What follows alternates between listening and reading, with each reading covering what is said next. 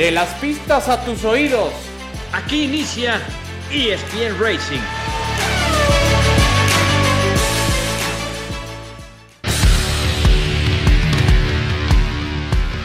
Hola, ¿qué tal? ¿Cómo están amigos? Qué gusto saludarles. Este es el podcast ESPN Racing, hablando de la velocidad, hablando del deporte motor. Hay mucho que comentar, hay mucho que platicar. Tenemos una invitada muy especial, por cierto. Y antes de saludarla, antes de presentarla, saludo con mucho gusto a mi querido Alex Pombo. Mi amigo Pombo, ¿cómo le va? ¿Qué tal, Javier? Y un gusto saludarte, pero bueno, primero las damas, adelante. Sí, señor, sí, señor como debe de ser. Hoy nos acompaña de manera muy especial aquí en ESPN Racing, el podcast, una joven mujer talentosa, brillante en el deporte motor que a pesar de su, de su juventud ha logrado ya cosas muy importantes, muy relevantes, incluso yo diría hasta históricas dentro del deporte motor mexicano. Y por eso nos complace mucho el día de hoy recibirla, platicar con ella, que nos cuente sus experiencias. Regina Silventa, que le damos la más cordial bienvenida. Regina, ¿cómo estás? Qué gusto saludarte. ¿Cómo te va? Hola, hola Javier, hola Pomo, muchas gracias por la invitación. Eh, muchas gracias también por la, por la presentación, qué bonita presentación, muchas gracias y muy emocionada de poder platicar con ustedes un poquito de pues todo este trayecto, toda esta experiencia que ha sido pues larga y poco a poco hemos ido acercándonos a nuestro objetivo principal que es estar en la NASCAR Cup en Estados Unidos. Larga, dice Alex, dice Regina, pero es muy joven, pero es que empezó desde muy chavita. Tengo entendido que, que ¿a qué fue? A los nueve años, Regina, cuando empezaste, cuando te tripulaste por primera vez un, un kart que te obsequió tu abuelo, tengo entendido parte de la historia, que además hay que decirlo, ¿no? Dicen que de raza le viene el galgo tu abuelo era también piloto de rallies, ¿no? Tengo entendido. Sí, mi abuelo era piloto de rallies en los años 70, de hecho fue campeón nacional. Corrió en las categorías, también corrió en lo que en ese entonces era la Fórmula M, eh, pues corrió un poquito de todo, pero realmente su mera, su mera cosa eran los rallies. Cuando cumplí nueve años me regaló eh, un go-kart y de ahí ya empezó pues el amor por el deporte. Desde antes me acordaba que veía sus fotos, veía sus carros decía, yo quiero, yo quiero, yo quiero, pero hasta los nueve se me hizo y cuando lo probé dije, no, esto es lo que quiero hacer. Eh, cuando cumplí 14, realmente ya más que un hobby se volvió una profesión porque empecé en NASCAR, en NASCAR México. Me acuerdo que Alex Suárez, el papá de Dani Suárez, me invitó a hacer un test en San Luis Potosí y pues fue como un cambio drástico porque yo estaba acostumbrada a un kart que no tiene suspensión, que todo es pues realmente no más sencillo, pero se maneja, son totalmente distintos un carro de, pues un carro stock a un kart. Me acuerdo que llegué súper nerviosa, no voy a decir mi primera vuelta fue la mejor, pero durante el día progresamos muy, muy, muy, muy bien.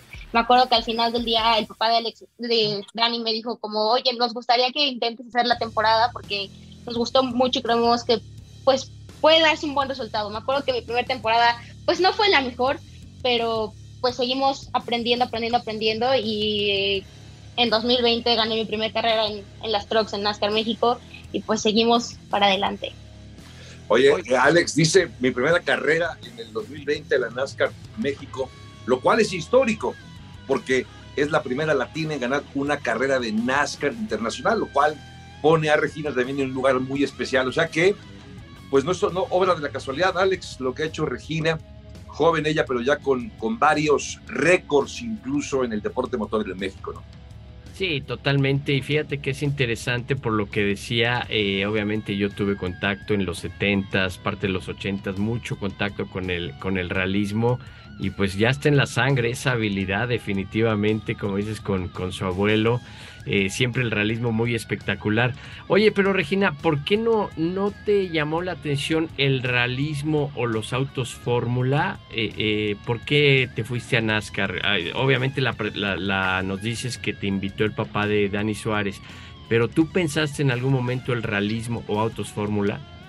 Creo que cuando estás en los karts siempre, siempre tu objetivo es fórmula, fórmula, fórmula, fórmula. Recuerdo que también tuve la oportunidad en 2019 creo que fue, en probar un auto fórmula. Eh, me gustó mucho, pero NASCAR como que me cautivó mucho más. Cuando probé la camioneta dije, no, eh, me, gusta que es un, un, poquito más de contactos, eh, me gusta que como que hay muchos factores. Mucha gente dice como, ay, un óvalo, un óvalo es pues vueltas, ¿qué tanto, qué tanto puede ser?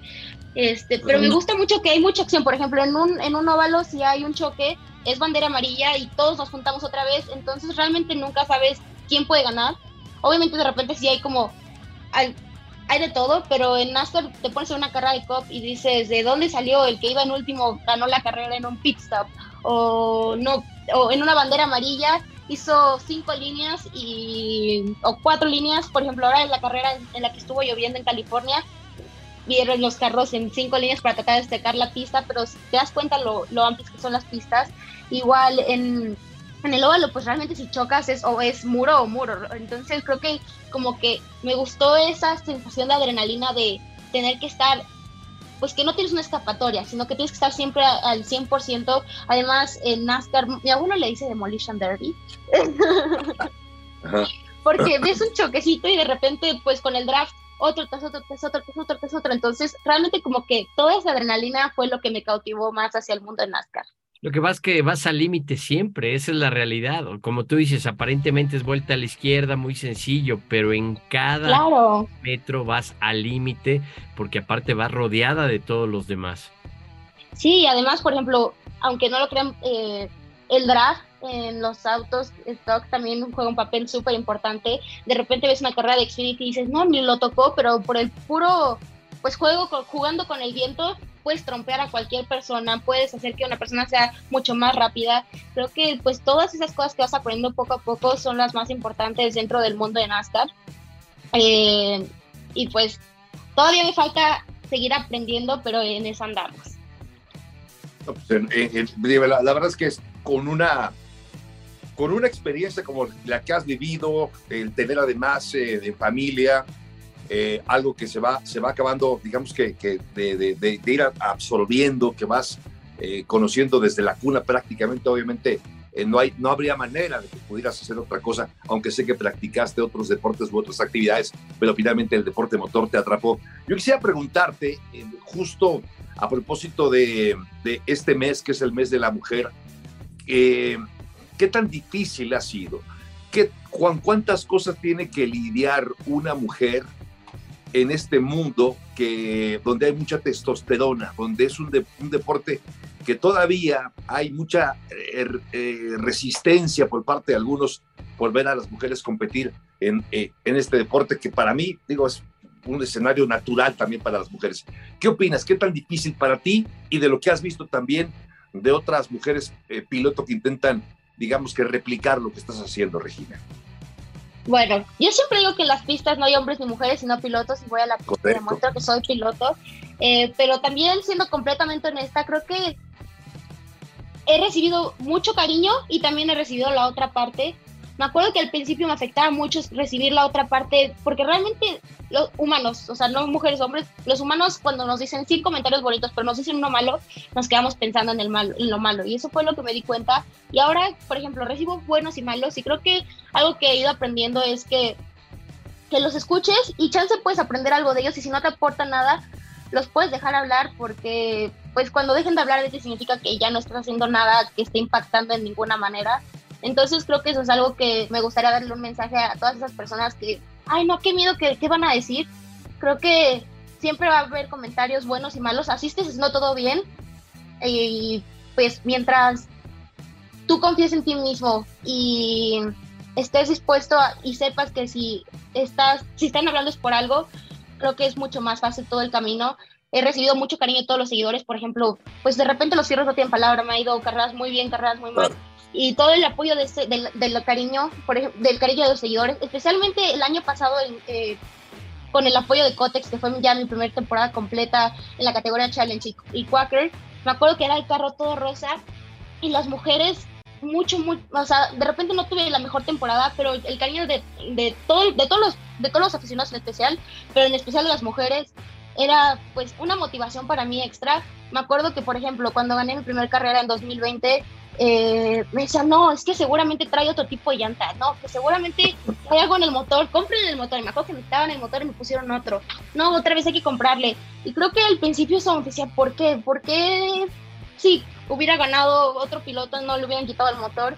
Pero creo que como que ir así, todo eso te da como cierta resistencia o cierta fortaleza o resiliencia, podría decirse, para seguir adelante. Y la verdad es que ahora me da pues risa, me da aprendizaje y creo que cada vez todas esas cosas creo que me han sucedido por algo, creo que me han hecho más fuerte y me están preparando para pues lidiar con lo que sigue. Ahorita ya estoy también corriendo, estuve corriendo en 2020, 2021 y 2022 en NASCAR Drive for Diversity, un programa que impulsa eh, latinos, mujeres y afroamericanos. Estuve como representante de los mexicanos y de las mujeres. Y creo que ya no solo es el, pues, ah, la niña, sino que también es la niña mexicana, la niña latina.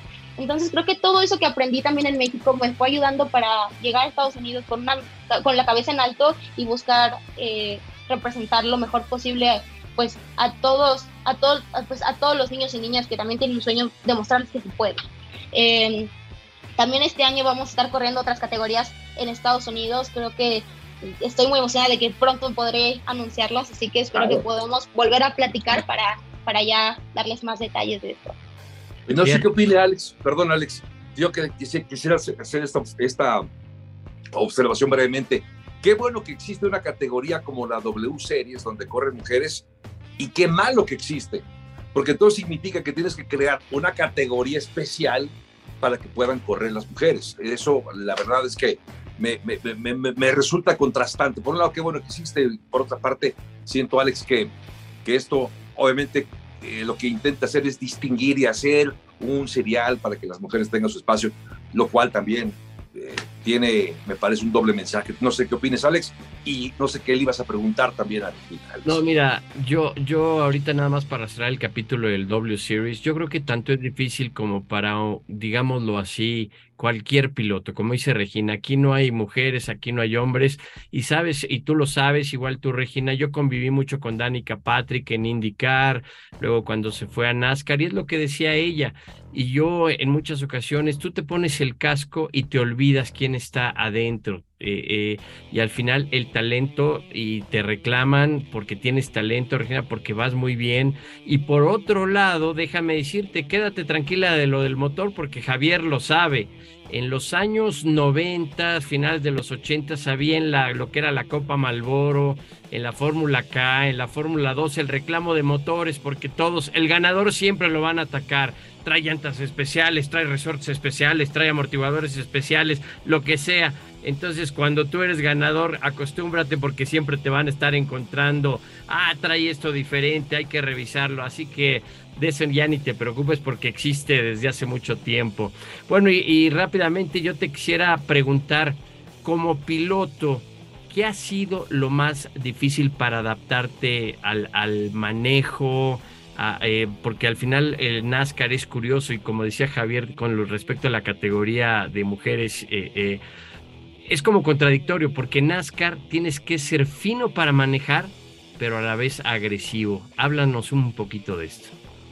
Bueno, un poquito regresando al tema anterior, estoy totalmente de acuerdo contigo. Eh, creo que, pues por eso mencioné al, principio que no importa si, o sea, va a sonar mal, pero ¿qué importa si hablen mal o bien de ti mientras hablen? Porque es simple que estás logrando algo. Y ya regresando a tu última pregunta, eh, creo que lo más difícil al inicio para mí de un go-kart a subirme a la camioneta de NASCAR fue, por ejemplo, técnicas como el punta talón, que es pisar el clutch, el acelerador y el freno al mismo tiempo para sincronizar la caja y al mismo tiempo meter el cambio. Creo que eso todavía lo seguimos haciendo en los circuitos y creo que al principio pues yo decía, ¿qué onda? O sea, para empezar en el kart no, ni siquiera tengo un clutch. Entonces me acuerdo que al inicio me costaba muchísimo trabajo porque además eh, acostumbrarte a que, por ejemplo, el peso de la camioneta en ese momento pues era mucho más que el go-kart. En el go-kart llegas, frenas y giras, en la camioneta tienes que esperar a que transfiera todo el peso, entonces tienes que darle tiempo a todo, tienes que esperar a que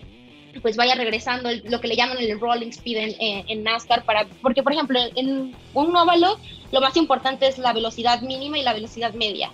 Entonces no puedes matar tu velocidad mínima porque ya por lo tanto ya metas tu velocidad media y por lo tanto o sea son muchos factores y algo que, por ejemplo, una décima en un óvalo son, por ejemplo, ahora que estuve corriendo en, en Estados Unidos en la categoría de late models, calificaba 15 y era por una décima. Yo decía, no, una décima, ¿en dónde? O sea, son cositas de nada. Em, entonces, pues sí son varias cosas que, que, tuve como que cambiar bastante del manejo de un go-kart al, pues, al manejo de NASCAR, también acostumbrarte que todo el tiempo, por ejemplo, llegas a frenar y frenas un poquito en el centro del carro de atrás y lo mueves un poquito para, para pues moverlo y que puedas entrar, pero si te pasas mucho lo trompeas, entonces tienes que irle midiendo un poquito a todo eso, qué, qué tanta fuerza puedes usar para empujar a otro carro. Por ejemplo, eh, ahora todavía no estoy corriendo, eh, bueno, todavía no anuncio, pero estuve viendo categorías de Xfinity, Arca, eh, Trucks eh, en Daytona y te das cuenta que también tienes que aprender a jugar con el aire, lo que le llaman una burbuja, la burbuja de espacio, o sea, tienes que aprender ver, o sea, porque se, literal, entre carro y carro se hace una burbuja de, de aire y tienes que aprender a, eh, a ver cómo puedes romperla sin que le des ventaja de adelante, pero tampoco sin que lo trompees. Entonces creo que son muchos factores que juegan en, en todo esto todavía sigo aprendiendo todo esto de del draft dentro de óvalos más grandes porque realmente nunca he corrido en un super speedway que me encantaría pronto poderlo hacer. Pero pues esas son algunas de las cosas que me costaron en el inicio.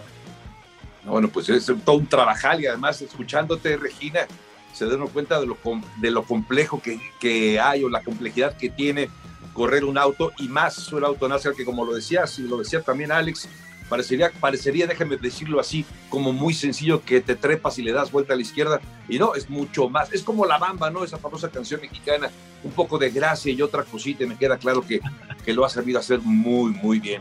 Eh, eh y bueno, eh, además de, de, tu participación, yo estaba recordando también de las mujeres piloto que ha habido a propósito de estos espacios que a veces son muy difíciles que se abran para las mujeres estaba recordándole que se debe acordar mejor por la edad que tiene. Gracias, gracias Javier. Alex Pombo. Está María, de, María Teresa de Filipis fue la primera mujer en correr en la Fórmula 1. Y luego por ahí estuvo Lela Lombardi. Bueno, Filipis fue en los 50. y casi 15 años más tarde llegó Lela Lombardi al equipo March, al equipo Williams, eh, mi querido Alex.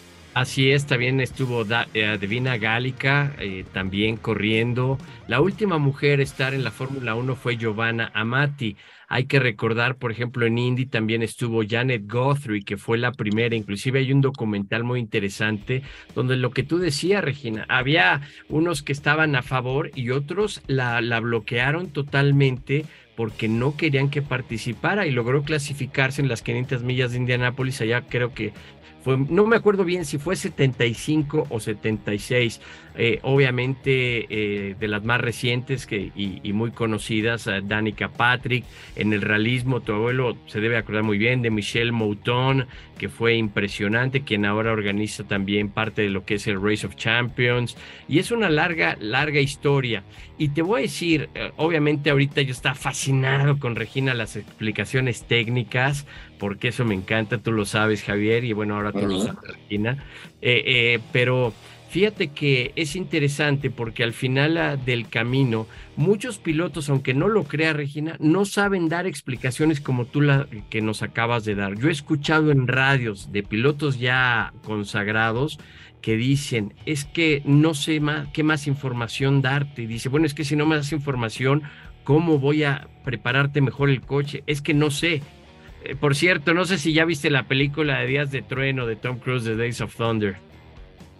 Eh, la verdad te voy a ser 100% honesta. O sea, sí la he empezado, pero nunca la he acabado. Por una cuestión u otra, que de repente, por ejemplo, me gusta poner películas cuando estoy haciendo tarea, pero ni siquiera les pongo atención. O sea, o, no le pongas atención a la tarea, Regina, no, es la película. Y que, bueno, regresando un poquitito a Janet Guthrie, qué bueno que la mencionaste, porque justo cuando me empecé a empapar un poquito más del mundo en NASCAR, me impresionó mucho que Janet también hizo, fue la primera mujer en NASCAR. O sea, yo pensaba, cuando, cuando empecé yo decía, ah, Danica es la primera mujer. Y luego me puse a ver y no, hay una gran cantidad de pilotos y la primera, justo Janet, eh, te cuenta también un poquito, eh, bueno, estuve leyendo unos artículos que tienen en las, en las oficinas de NASCAR y te cuentan un poquito de lo que, cómo se expresaba ella de, no, pues no me importa, o se ponía sus gorras para atrás, para darse a respetar, o sea, me gusta mucho como todo ese concepto y creo que, bueno, también mencionaste un poquito de las explicaciones. Creo que un piloto completo no solo es el que maneja, sino también el que sabe comunicarse con su equipo, el que sabe un poquito de su auto. Eh, eso también lo agradezco mucho al equipo de, Drive for Diversity con el que estuve en años pasados, ya que ellos pues me enseñaron mucho de lo técnico, me iba todos los días al taller en las mañanas, me enseñaban un poquito a moverle eh, al auto, me enseñaban eh, pues cómo funcionaban los amortiguadores, qué diferencias hacía si ponías un si ponías tanta dureza aquí, tanta dureza acá, qué tan blando. Entonces creo que no podría decir soy una experta, pero por lo menos siento que puedo ya estar, sigo aprendiendo pero, y me gusta eh, que puedo un poquito tener una mejor comunicación con todo mi equipo y también pues saber yo qué es lo que está pasando con mi auto. Qué, qué, maravilla escucharte también, como dice Alex, con toda esta información, con todo este conocimiento y la forma en la que lo compartes con nosotros, de verdad es maravilloso. Yo quisiera, eh, cambiando de tema, si me lo permiten, eh, eh, hablar un poco, Regina, Alex, de lo que pasó este fin de semana, ¿no? Para, para compartir con nuestros amigos de ESPN e Racing, el podcast, para platicar un poco de Fórmula 1, lo que dejó esta primera carrera, también lo que hizo Pato Ward este mismo fin de semana, hablando ya metiéndonos de lleno en la actividad del fin de semana. De entrada, no sé con qué nos quedamos. Yo quisiera preguntarles a ambos qué les pareció el 1-2 de Red Bull. ¿Será esta la constante que veremos a lo largo de la temporada? Ese dominio del equipo campeón. Eh, ¿O veremos el resurgimiento de Ferrari? ¿Veremos algo de Aston Martin? ¿Tú qué opinas, Regina? La verdad es que esa pregunta es muy complicada. Realmente de repente he visto que en el inicio de la temporada en Fórmula 1 siempre tienes como una expectativa y de repente te la cambian al 100%. Por ejemplo, vimos que Charles Leclerc ganó la primera carrera, entonces no, Charles gana este campeonato y quedó en ah. segundo. También en años pasados pasó con Vettel, que quedó en segundo contra Hamilton. Entonces, realmente no, no, no sé qué podría pasar. Espero que en este caso sea que quede segundo Verstappen, pero en primero Checo. Creo que sería una buena experiencia para todos los mexicanos. Sería pues abrir más puertas también.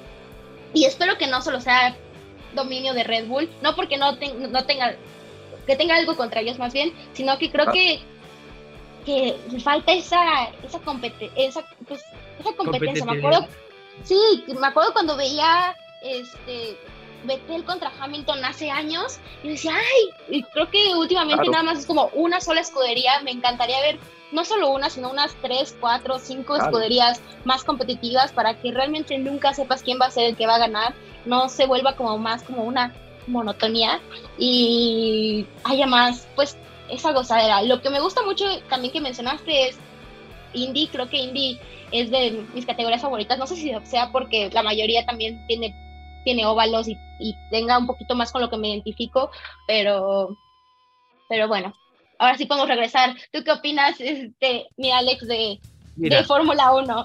Yo estoy de acuerdo totalmente. Es más, me da risa cuando en la pretemporada todo el mundo habla de no, mira, hizo unos tiempazos este y todo. La verdad es que no sabemos qué está probando cada quien. Y como tú dices, la primera carrera es una temporada la más larga en la historia de la Fórmula 1. Obviamente Red Bull se ve muy sólido, creo que es el equipo a vencer. Mercedes va a mejorar, yo he venido insistiendo mucho, Mercedes tarde o temprano se va a meter en la pelea, Ferrari lo vimos, la falta de confiabilidad, McLaren está hecho un desastre, eh, pero yo creo que la batalla se va, en algunas carreras va a ser entre Ferrari, Fernando Alonso, que la verdad es una inspiración, así que igual puedo anunciar mi, en algún momento mi regreso a las carreras, aunque sean avalanchas pero eh, con la edad que tiene, el hambre de triunfo que tiene, las ganas y, sobre todo el trabajo técnico. Ahorita que hablamos de Regina, todo ese aspecto técnico que me gustó mucho para que la gente también, porque luego es difícil comprender todo lo técnico que hay en un auto. Tú lo decías, Regina, resortes, amortiguadores, presiones, la temperatura, aquí una nube, que el sol. Tú sabes perfectamente bien que si llega una nube refresca la pista y cambia, bajas dos, tres décimas que te ponen del quinto lugar al decimoquinto o del primero al decimosegundo. Entonces todo eso eh, obviamente influye mucho. Yo lo que veo y, me gusta, y lo he venido mencionando, no sé tú también qué opinas Regina, Checo debe ser más agresivo en la temporada. Y ahora lo vimos calificando en la segunda posición, se quedó corto. El problema para mí de Checo, y él lo dijo, se quedó en la zona sucia. Él arranca en la segunda posición, está en la zona sucia, pierde grip, pierde agarre, se quedan patinando tantito esos neumáticos unos metros y después vuelve a tener el grip y es cuando defiende muy bien de con Carlos Sainz y después que lo ataca el Charles Leclerc por fuera. Obviamente al cerrarle a Carlos Sainz perjudica su línea y la aprovecha muy bien Charles Leclerc. De ahí tiene que dedicarse a hacer una carrera inteligente, eh, empezar a cuidar los neumáticos traseros, que es lo que no vimos el año pasado, que es una característica de Checo, pero lo vi muy bien. Y creo que Checo para Max Verstappen puede ser dolor de cabeza y, lo veo lo veo diferente a Checo. Ahora rápidamente con respecto a Ferrari, la confiabilidad, una frustración para Charles Leclerc eh, Hamilton y Russell. Russell va a ser un dolor de cabeza para Hamilton, como ya lo vimos el año pasado. Así que creo que si vemos esas historias independientes, va, a ser muy divertido. Rápidamente, bueno, el Pato no hay que olvidarlo. No, claro. No, si hay que hablar del Pato, ahora pasamos, si les parece, a concluir este, este capítulo de ESPN Racing con el Pato World y la IndyCar, pero solamente quisiera agregar algo a propósito de, yo también confío que podamos ver el resurgimiento de Mercedes, que, que vuelva a ser ese equipo que fue al final de la temporada pasada, que Ferrari vuelva a ser eh, un equipo competitivo, entendiendo que los, el cambiar de director eh, de equipo de Matías Binotto a Pedro no, no se hacen los cambios de manera milagrosa de la noche a la mañana, hay un proceso que evidentemente llevará algún tiempo, ojalá que sea breve. Pero yo quisiera poner ahora sobre la mesa el tema de Aston Martin y lo que hizo Fernando Alonso. Queda claro que, Aston Martin platicó, cuando platicó con Alonso, justamente habló de este auto. Un auto que ha sido señalado por ser eh, una copia del RB18 de Red Bull del año pasado, y puede ser que así sea. Es decir, eh, las similitudes son, son varias alrededor de este auto que presenta Aston Martin. Yo no le quito absolutamente mérito alguno a lo que ha hecho Alonso, al contrario, me gusta ver, eh, creo que esto anima mucho en la temporada ver a, a un equipo como Aston Martin viendo lo que hizo Aston Martin, porque además no fue casualidad, vimos que Lance Stroll termina séptimo, es decir, Aston Martin hizo bien las cosas como sea. Pregunto, veremos, Alex, empiezo contigo y luego vamos con Regina, veremos a Alonso, me parece, en varios podios. Pero la pregunta es, ¿crees que le alcance? ¿Crees que tenga el auto? Talento tiene. ¿Tendrá el auto para ganar alguna carrera este Aston Martin con Fernando Alonso? No, yo creo que yo me voy con podiums todavía, o a menos de que se choque Red Bull o, o, haya algún problema adelante con Ferrari, está ligeramente atrás, posiblemente respondiendo a tu pregunta después de las vacaciones. En esta primera parte no creo todavía que, que, el Aston Martin esté para ganar carreras. ¿Tú, Regina? Yo, ay, es que esa pregunta, me gustaría ver antes unas cuantas carreras para ver cómo se comportan las siguientes pistas creo que también no solo es el auto, también va a ser los settings del auto. Creo que muchas veces podemos tener el mejor auto, pero si no tenemos una buena configuración, no podemos hacer nada en la pista. Entonces, creo que eso va a jugar un papel muy importante, que Aston Martin realmente en todas las pistas le encuentre a una configuración ideal, porque si no, no importa que tengan un auto rápido si, si no pueden configurarlo de la manera adecuada. Oye, de la IndyCar, Regina, Pato Ward se quedó así de cerca, así de cerca de llevarse la victoria en San Petersburgo. Ahí estuvo en, el relato, por cierto, eh, Alex Pombo, que ahora nos dará su punto de vista. ¿Cómo viste esta primera carrera? Qué frustración también que una falla en el motor le haya impedido llevarse la victoria en San Petersburgo al de Monterrey, Regina. Aún así creo que eh, Pato tiene mucho talento, creo que dio, un buen, dio un buen papel, dio un buen resultado. Creo que muy pronto vamos a verlo pues con victorias, victorias, victorias. Pongo mucha confianza en él y creo que realmente Pato es va, a ser, va a ser campeón este año. podría, podría. Porque si vemos sus carreras del año pasado, realmente pues era, pues tenía menos experiencia y pues aún así estuvo peleando pues ahí por el campeonato. Creo que este año ya llega más maduro, llega con creo que un mejor equipo. Bueno, o sea, llega mejor equipado. Creo que los autos se ven mucho mejor, así que creo que, que Pato podría ser campeón. Y no sé, Alex, si estuvo un poco distraído con el tema de McLaren y la forma, no sé si por ahí no, bueno, un poco de ruido. Hay que recordar el año pasado cuando se habló que, que iban a subir a Colton Hert y eso, él, él lo mencionó, lo, lo, me lo comentaba, él, él estaba frustrado, tenía la cabeza en otro lado y hasta después de la tercera o cuarta fecha fue cuando se concentró eh, totalmente y vino esa victoria de Barber. Y fíjate que ahorita hablando, uno de los problemas que tuvo mucho el año pasado era con el neumático trasero que se degradaba muy rápido. Era eh, eh, tenía mucha velocidad Pato y su auto en una o dos vueltas en carrera. El problema es que se degradaba demasiado el neumático trasero. han corregido esa falla por lo que vimos ahora en St. Petersburg y eso es muy bueno. Eh, creo que Pato va a pelear el campeonato fuerte. Eh, es una categoría muy competitiva eh, donde yo lo he mencionado, tenemos 10, 11 autos que puedan ganar. Pero aquí el punto positivo es que una carrera que siempre se le complicaba a Pato termina segundo. Fue un error aparentemente la mezcla de combustible. Se dijo que él había puesto el, ah, botón de la entrada a pits. Al final fue la mezcla de combustible. Por eso cuando él pone la potencia, se le apaga, se ahoga en la cámara de combustión y no puede acelerar y luego ya se recupera. Por eso decía es que no pueden suceder estos errores como equipo. Pero bueno, estoy de acuerdo con Regina, creo que Pato va a pelear el campeonato, bonito de indicar, óvalos, superóvalos, óvalos cortos como Iowa, pero son rapidísimos, circuitos callejeros, circuitos permanentes. Eh, ¿Qué te puedo decir? Me encanta ya, ya, peleó una vez el campeonato hace un par de años, evidentemente con más experiencia, con un buen auto, con esos problemas que dice Alex que ya corrigió el equipo. Tendrá que ser, sí, sí, un, un piloto contendiente, un piloto, piloto, competitivo ya lo es, pero me parece que eh, contendiente lo va a ser también para esta temporada. Vendrán los triunfos, me queda claro, vendrán los triunfos porque también la paridad de la que habla Alex y ahí coincidimos todos en la, en la IndyCar, pero cuando el talento me parece acaba imponiéndose y creo que lo de, lo de Pato Gol, pues ahí está. Antes de despedirnos de ESPN Racing, yo quisiera que Regina nos cuente cuáles son sus planes, sus proyectos. Eh, nos dices que hay algo. Estás, estás, formas parte de este programa de NASCAR, de Drive for Diversity. ¿Qué nos puedes decir de este programa y qué es lo que viene para ti más allá de la actividad en México, Regina? Bueno, nada más eh, obviamente creo que, bueno, este año voy a seguir corriendo NASCAR México con Cotex, Quaker State, 3M, eh, DJI México y Water People en el equipo HO. Creo que todavía, bueno, me va a ayudar mucho a tener más experiencia, más eh, tiempo y horas de vuelo en auto. Y para este año, bueno, ya no estaré corriendo en el NASCAR Drive for Diversity en el programa de desarrollo de pilotos. Voy a seguir como parte de diversidad de NASCAR, pero ya no específicamente su programa. Decidí eh, abandonar este año el programa para porque se me presentó una mejor oportunidad. Todavía no hemos anunciado nada, todavía no puedo hablar mucho de ello, pero vamos a estar en unas pistas grandes, así que espero que pues me estén apoyando y me encantaría que alguna vez me puedan acompañar a alguna carrera. Pero por supuesto, cuenta con ello. Qué buena noticia, ¿no, Alex? Digo, ya no nos ha adelantado prácticamente nada, pero, pero nada más de ver la sonrisa que tiene Regina, sabes que viene algo bueno, ¿no, Alex?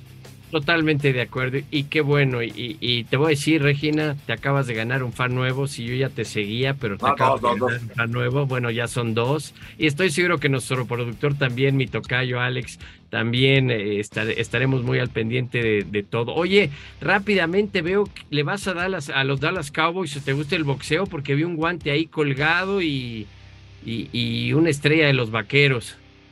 Ah, bueno, sí me gusta boxear, me gusta boxear, bueno, pero como como más como para mi acondicionamiento. Y bueno, y esas fotos de los Cowboys son por mis hermanos, juegan fútbol americano.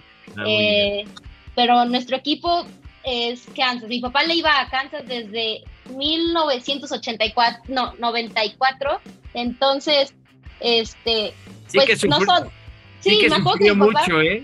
Sí, me acuerdo que que se iba a, las, a ver los partidos y siempre le decían, ¿por qué le vas a Kansas? Y ahorita que está ganando, ganando, ganando, mi papá es el más orgulloso. Creo que también, pues mucho es justo herencia, por ejemplo, mi abuelo con las carreras, mi papá con, con, con Kansas, entonces pues como para seguir ese pequeño, bueno, más bien esa afición, esa afición por, por, todo esto, pues le seguimos, les, yo, yo le voy a Kansas, también pues de cierta forma le voy a Cowboys porque mis hermanos son muy fans, pero definitivamente Kansas es mi equipo. ¿A ustedes a cuáles le van? Es un mundo perfecto, Regina, es un mundo perfecto. El deporte motor y el fútbol americano es el mundo perfecto, estoy de acuerdo contigo. La verdad, le, voy con le voy a dar ciertamente, pero ya no soy tan aficionado. Digamos que me he vuelto un poquito más hasta, crítico a veces del equipo de la Estrella Solitaria. me sigue gustando porque fue parte de una época en la cual era de los principales equipos en México. No sé, eh, Alex, ¿a quién le vas tú? Mira, yo igual iba a Dallas, y ya contaremos otra historia desde cuando era empresa CID, que tenía los derechos aquí en México por los 70 y bueno, ya hablaremos de fútbol americano, pero yo ya realmente te digo algo, me gusta ver un buen juego, ya no tengo favorito, pero me gusta ver un buen juego. Estoy totalmente de acuerdo con eso que dice Alex. Pues estamos llegando al final. Solo queremos agradecerle de verdad de manera muy especial a Regina Sirven, piloto mexicana, que además va a, seguir creciendo en este difícil deporte por su talento, por su habilidad, por su entusiasmo, por esa hambre.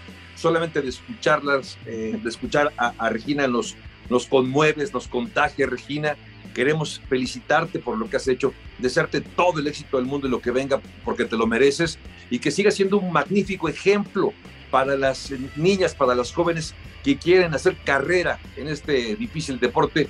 Una felicitación y enhorabuena por lo que representas también para el deporte mexicano, Regina.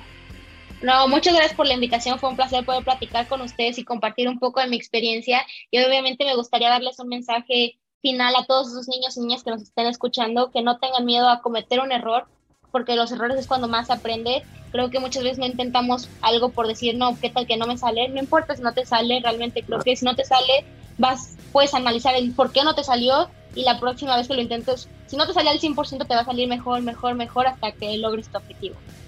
Magnífico mensaje, Regina. Alex, ¿algo más antes de despedirnos? Pues felicitarla también y como dices es un ejemplo y creo que eh, es interesante escuchar todas las palabras y la experiencia que tiene Regina para transmitirla a otros jóvenes. Un abrazo Regina y te deseamos lo mejor eh, con todo el corazón. Muchísimas gracias Alex, nos vemos pronto. Que así sea. En nombre de todo el equipo de Alex Dava y la producción, saludos a Adal Franco que hoy no nos acompañó. Hemos estado Regina Silven, nuestra invitada especial, Alex Pombo, Sol Javier Trejo Garay y hasta la próxima, el próximo podcast de ESPN Race. Pásela bien.